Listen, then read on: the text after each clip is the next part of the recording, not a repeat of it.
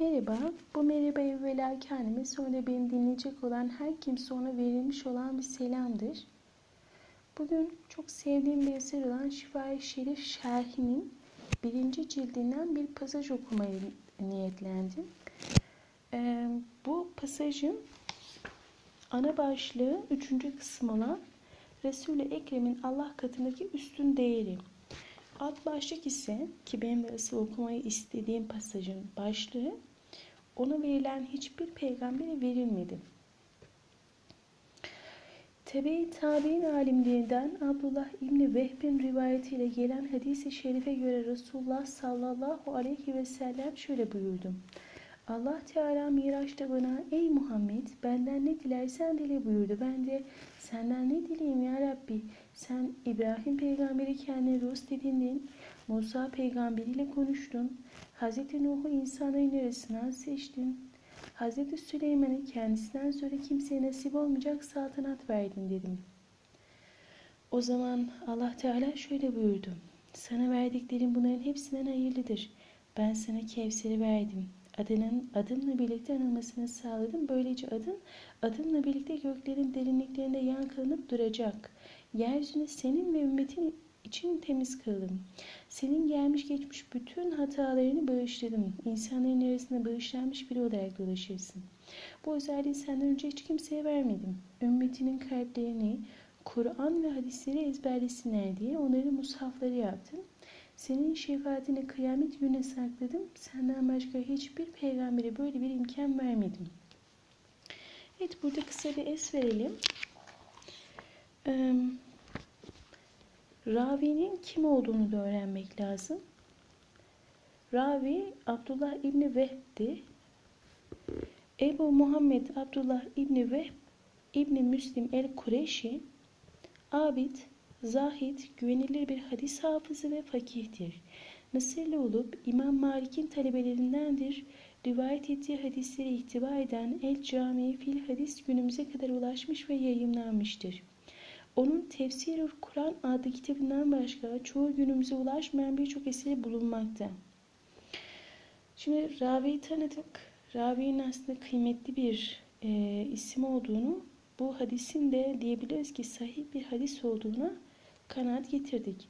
Bu kanaat aslında sadece bu kısa bilgiden değil, eserin muhkem bir eser olmasından e, ötürü e, bu kanıya varmış olabildim. Ve elbette e, bu işin asıl e, ustaları, asıl uzmanları daha iyi bilirler.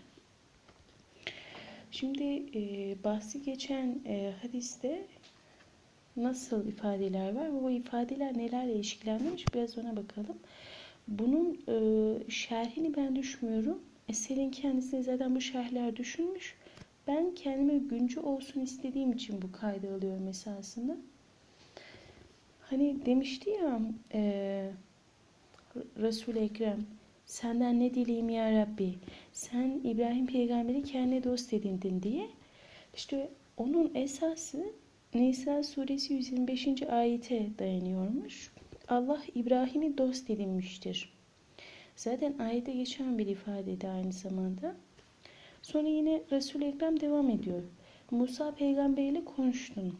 Biz e, hangi ayeti işaret ettiğini anlamaya çalıştığımız için yine bakıyoruz. Allah Musa ile de bizzat kelamıyla konuştu. Nisa suresi 164. ayet. Hazreti Nuh'u insanın arasından seçti. Bu da Ali İmran 33. ayette e, dile getirilen özellikler. Şüphesiz Yüce Allah Adem'i, Nuh'u, İbrahim ailesini ve İmran ailesini zamanlarındaki değil insanları tercih edip seçmiştir. Hz. Süleyman'a kendisinden sonra kimseye nasip olmayacak saltanat verdin diyordu. Peki bunun esası nedir?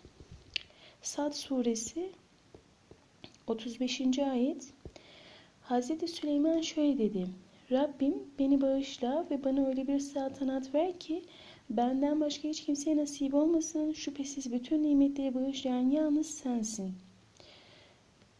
O zaman Allah Teala şöyle buyurdu demiştik ve bu ifadelerin Kur'an'daki karşılığını işaretlerini anlamaya çalışıyoruz ya. Yine devam edelim. Ben sana Kevser'i verdim. Bu e, Kevser Havzu ile ilgili geniş bir bahis var aslında kitabın kendisinde ancak o ciddi anlamda uzun bir bahis olduğu için orayı es geçeceğim. Ee, Yeryüzünü senin ve ümmetin için temiz kıldım diyordu. Ee, ve e, ondan evvel aslında şöyle bir ifade vardı. Adının adımla birlikte anılmasını sağladım. Böylece adın adımla birlikte göklerin derinliklerinde yankılanıp duracak.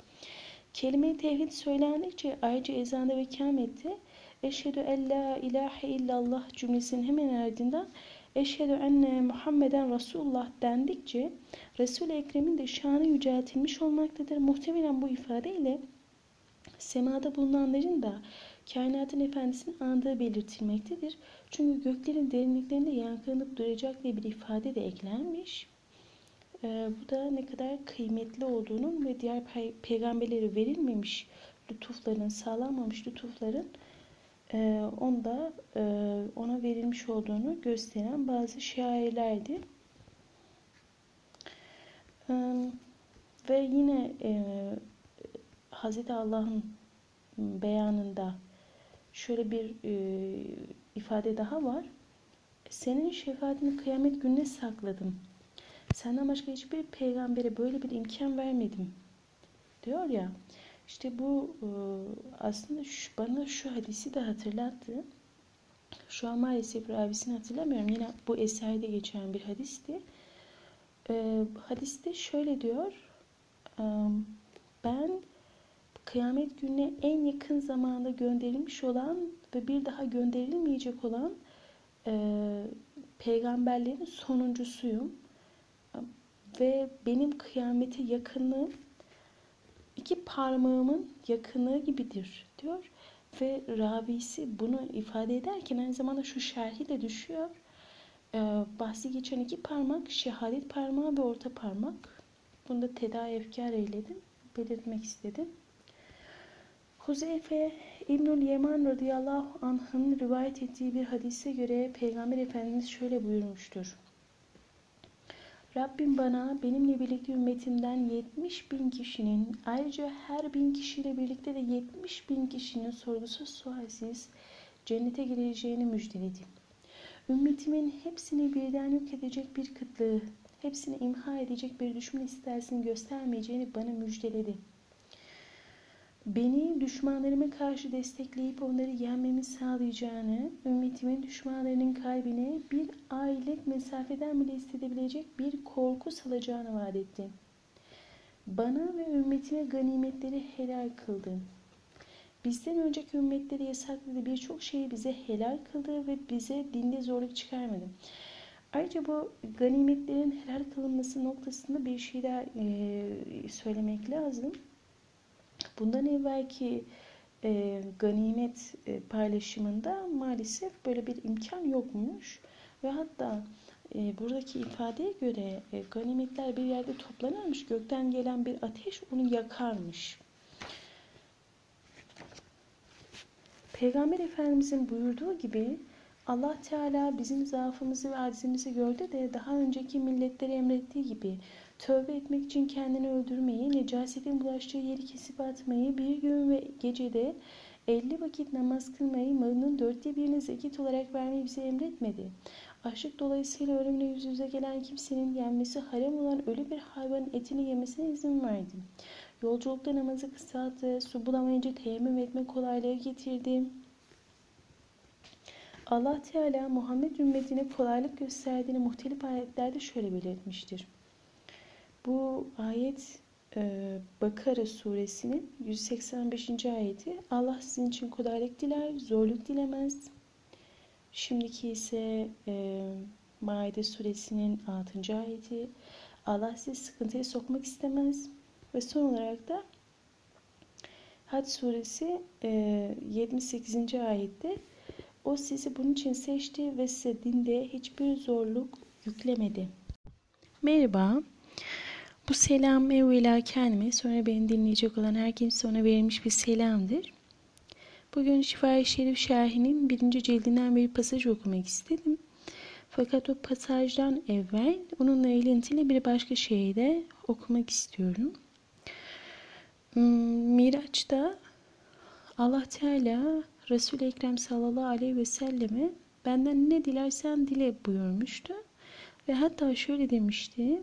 Bundan önce hiçbir peygamberi verilmeyen nimetler üzerine ümmetinin kalplerini Kur'an ve hadisleri ezberlesinler diye onları musafları yaptım demişti. Bu ifade Kur'an-ı Kerim hafızların değerini ortaya koyuyor. Bu açık. Ve bir de bir hüccet daha var. Ee, bu hüccet ise şöyle. Elbette Kur'an'ı biz indirdik ve elbette onu biz koruyacağız. Bu ifade de e, Hiç suresinin 9. ayetinde geçiyor. Allah bu ayetiyle Yüce Kitabın korunmasına hafızların görev aldıklarını belirtir. Pakistanlı alimlerden İhsan İlahi Zahir Eşya ve Sünne adlı eserinde bu eser 1984 basım 23. baskı Pakistan'ın Pencap eyaletinin Gujarat ve Cehlam şehirlerinde 400 binden fazla insanın yaşadığını, bu iki şehrin köyünde ve kentinde yaşayan kadın erkek bütün Müslümanların Kur'an hafızı olduğunu söylemektedir. Bu beni sahiden oldukça etkileyen bir şerh oldu. Ee, bu şerhi de ciddi manada benimsediğim, aklımın her zaman bir köşesinde olacak ciddi bir e, nicelikten söz ediyoruz ve bu niceliğin içerisinin de Kur'an gibi büyük bir nimetle nitelendirildiğini, bir nitelik kazandığını görüp e, fehmedip insanın etkilenmemesi imkansız. Evet, pasaja geleyim. Kur'an-ı Kerim'in ona sağladıkları. Ebu Hureyre radıyallahu anh'ın rivayet ettiğine göre Resul-i Ekrem sallallahu aleyhi ve sellem şöyle buyurmuştur. Gönderilen her peygambere insanoğlunun inanıp değer verdiği çeşitli mucizeler mutlaka verilmiştir. Allah Teala'nın bana verdiği mucize ise bana vahyettiği Kur'an-ı Kerim'dir. İşte bu sebeple kıyamet gününde ümmeti en çok olan peygamberin ben olacağımı umuyorum.'' Bu ise Buhari'den e, iktibasla bize ulaşmış. Fezailül Kur'an 1. cilt 4981 numaralı İtisam'da geçen ve yine Müslim'de de geçen bir hadismiş. Ele aldığı konuyu derinlemesine araştırıp inceleyen alimlere göre Peygamber Efendimiz bu ifadesiyle şunu söylemiştir. Diğer peygamberlerin mucizeleri kendi zamanlarıyla sınırlıydı. Onların gösterdiği mucizeleri sadece o devirde yaşayanlar görebilmişti. Benim mucizem olan Kur'an-ı Kerim ise dünya durdukça duracak, kıyamete kadar her asırda yaşayacak olanlar onu kendi gözleriyle görecek, diğer peygamberlerin mucizeleri gibi onu vaktiyle meydana gelmiş bir olay diye nitelemeyeceklerdir. Bu konuda söylenecek çok söz olup özeti budur. Biz bu konuda söylenen ve daha başka söylenmesi gerekenleri mucizeler bahsinin sonunda genişçe zikredeceğiz. Henüz bu bahsi gelmiş değilim. Gelmiş olsaydım biraz ben de buradan bahsetmiş olurdum. Hazreti Ali şöyle demiştir. Her peygamberi yardımcı olmak üzere kendi ümmetinden yedi seçkin insan verilmiş. Sizin peygamberinize ise 14 seçkin insan verilmiştir. Ebu Bekir, Ömer, Abdullah İbni Mesud ve Ammar İbni Yasir onlardandır. Sünen-i Tirmizi'de bu rivayet yine Hazreti Ali'den Peygamber Efendimizin sözü olarak rivayet edilmiştir. Bu rivayete göre Hazreti Ali'ye bu 14 kişinin kimleri olduğu sorulmuş. O da şu cevabı vermiş. Ben, iki oğlum Cafer, Hamza, Ebu Bekir, Ömer, Musab bin İbni Umeyr, Bilal, Selman, Miktat, Abdullah İbni Mesud. Yukarıdaki rivayetlerde geçen Ebu Zer el-Gıfari ve Huzeyfe İbnül Yemen adlarıyla bu sayı 14'e tamamlanmaktadır. Resul-i Ekrem sallallahu aleyhi ve sellem şöyle buyurmuştur. Allah Teala fil ordusunun Mekke'ye girmesini engellemiş Ancak Mekke halkının üzerine Resulünü ve müminleri göndermiştir. Benden sonra orada kimsenin savaşması helal değildir. Benim de oraya sadece gündüzün bir bölümünde girmeme izin verilmiştir.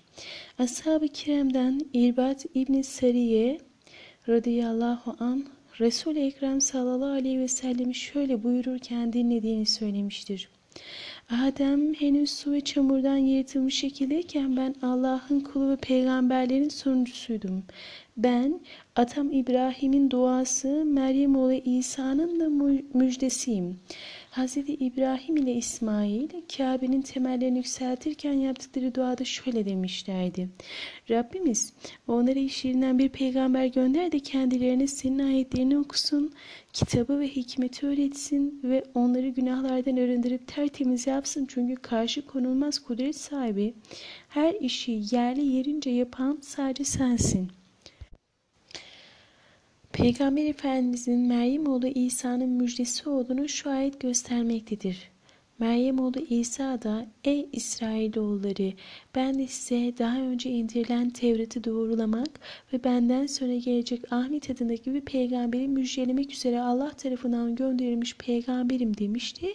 Fakat kendilerine apaçık deliller getirdiğinde bu düpedüz büyü dediler.'' Bu da e, Saf suresi 6. ayette geçiyor.